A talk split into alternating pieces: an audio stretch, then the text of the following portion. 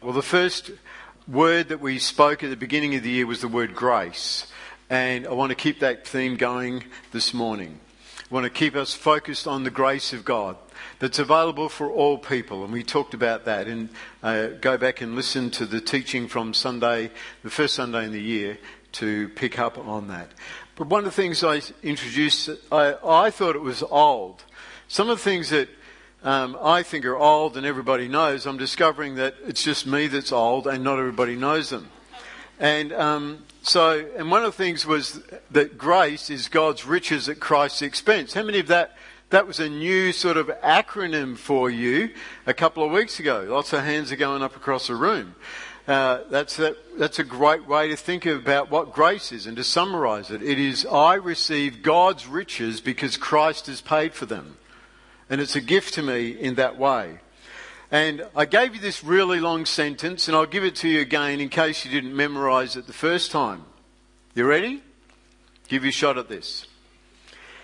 Grace gives me faith to trust that the death, resurrection, and ascension of Jesus Christ atones for all my rebellion, cancels the entire debt I owe God, and restores me to be a child of God with an eternal home and a glorious inheritance. It's a long sentence, isn't it? But I tell you what, it's not long compared to Ephesians 1. Ephesians 1 is one of the longest sentences in the entire New Testament. And uh, in your Bible, it has full stops, but when you read it in the original Greek, which I'm sure not many of you have done, um, I was able to do that a number of years ago. I haven't kept up my ancient Greek reading, so I can't do it anymore. But grace, if we summarize it, is this reality of me receiving God's riches at Christ's expense. And grace does four things in our lives. And Paul and Peter, in their New Testament letters, teach us that God's grace saves us, it transforms us, it motivates us, and it rewards us. It saves us, it transforms us, it motivates us, and rewards us.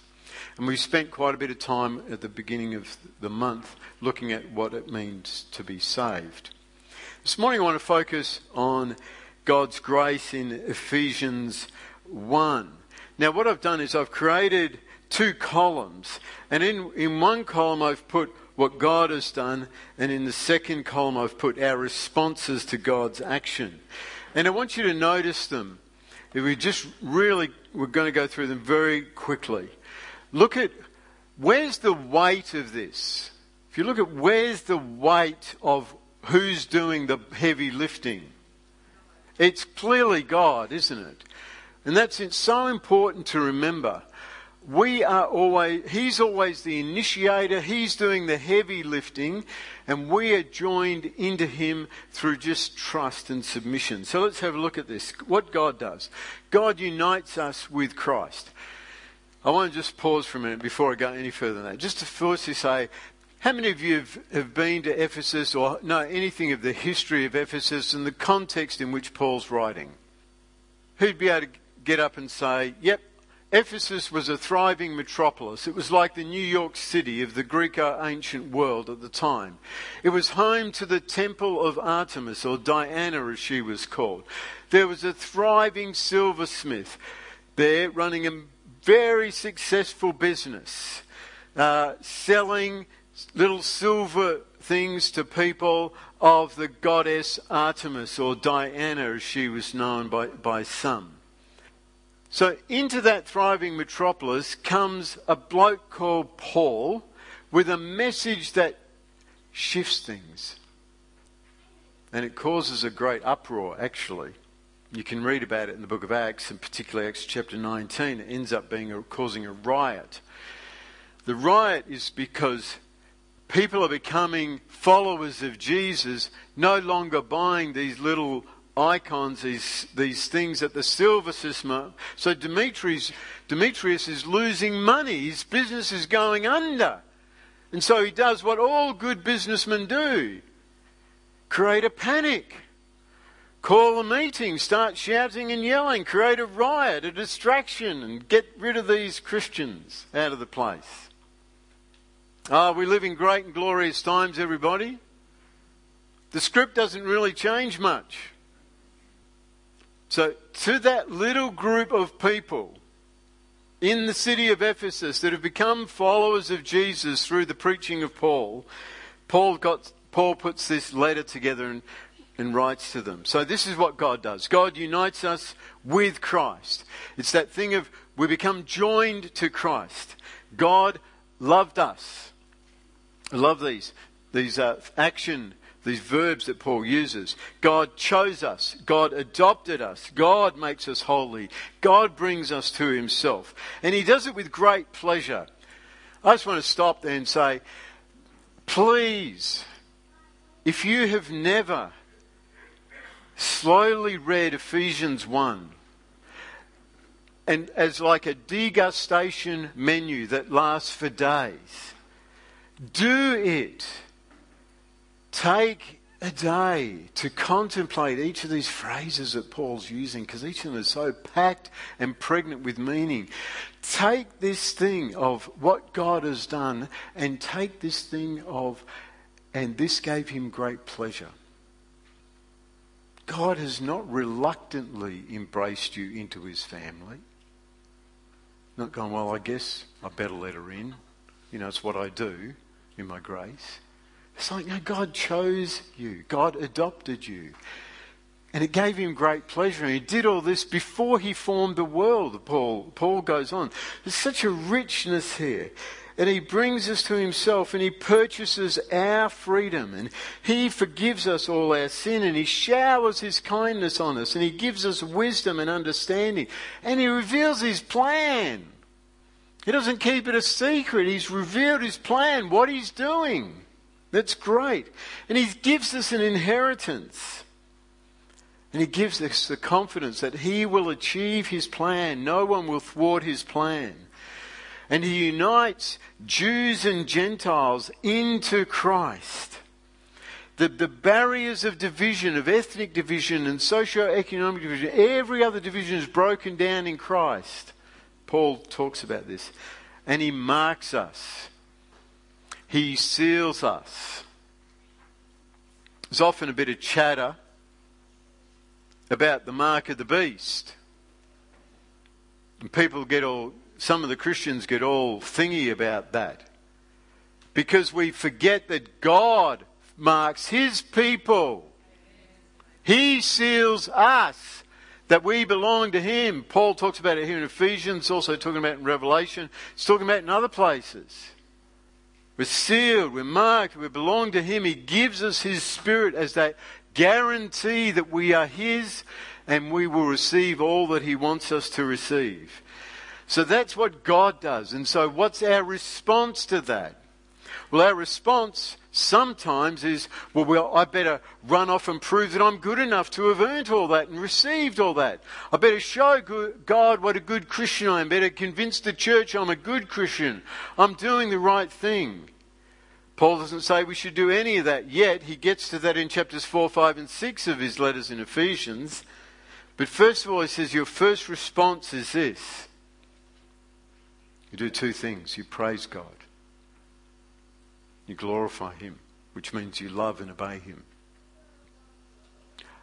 I was thinking this morning as I was getting ready, uh, some random reason, I was thinking,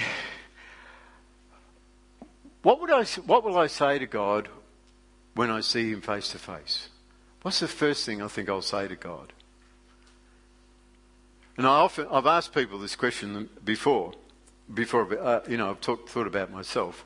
But often people think, well, God, I'm going to, I'm going to, when I see God, I'm going to ask Him, why this, why that, why this, and the other thing. Why, why do you do this, and why, why did this happen to me, and why did this happen on the planet, blah, blah, all these kind of things. I, I don't think like that. I think the first thing, if I think of, if anything comes out of my mouth, it will be worship. It will be, thank you. Thank you. You provided a path for me to be restored to you. The path was Jesus, and the promise is Jesus, and here I am standing before Jesus and worshipping Him.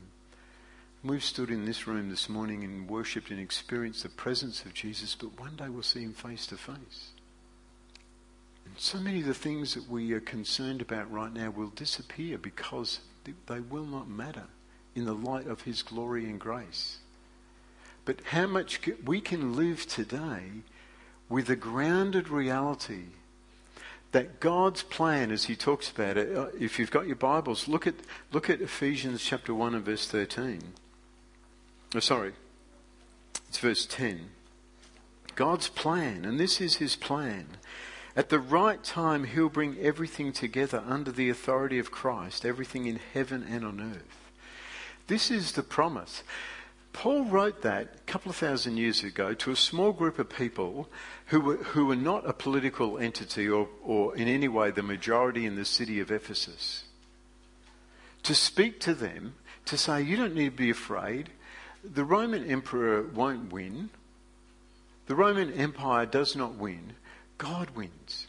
God, God is working his plan to bring everything under the leadership of Jesus. Psalm 2 is, is the greatest revelation of this. And people conspire and they want to overthrow God and they, they come up with all these schemes and strategies and wicked schemes and wicked people want to overthrow God.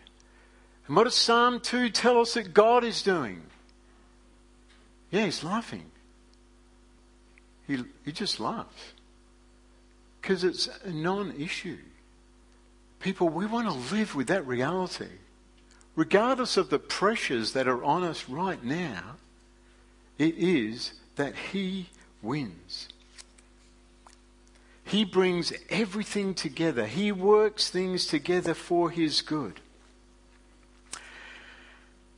So, coming back to the grace, again, the, let me paraphrase Pastor Tim Keller. The essence of grace is that God sent his Son to save us by grace and adopt us into his family. That's it. And what did we contribute to this? What did we contribute to this?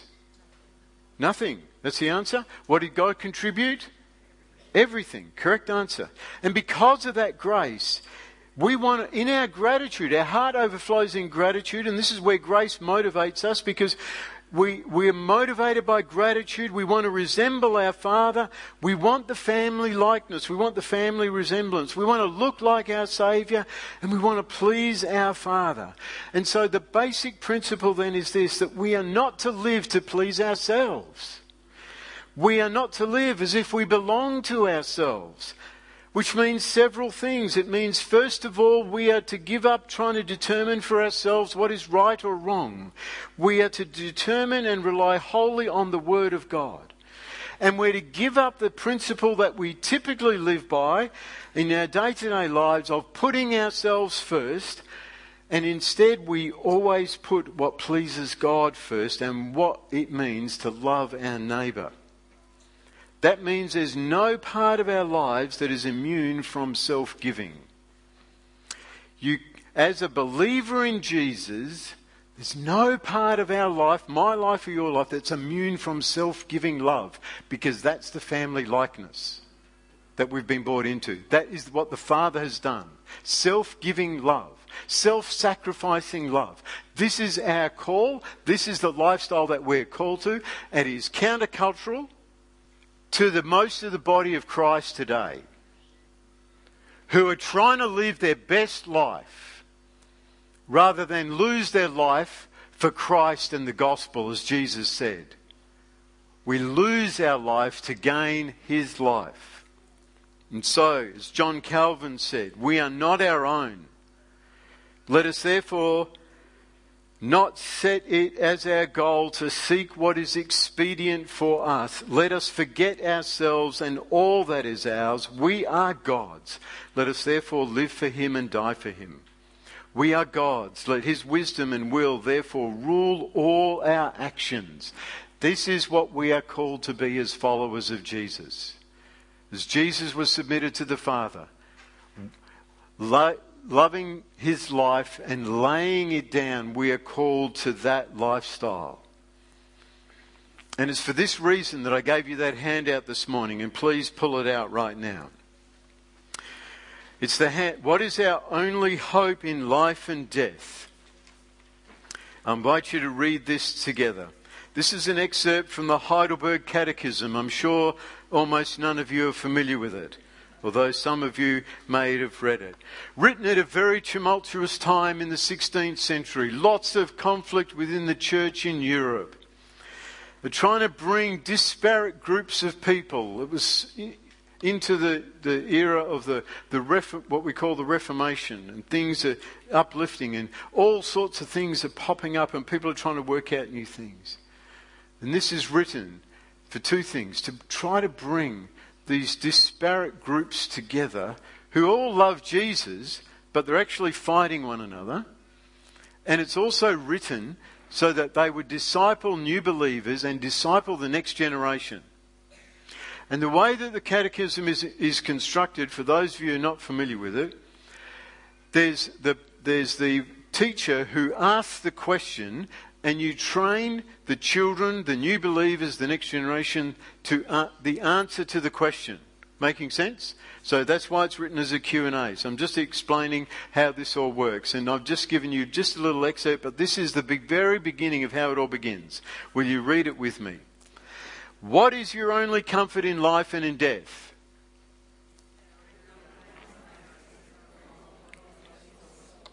In death, to most faithful Saviour Jesus Christ.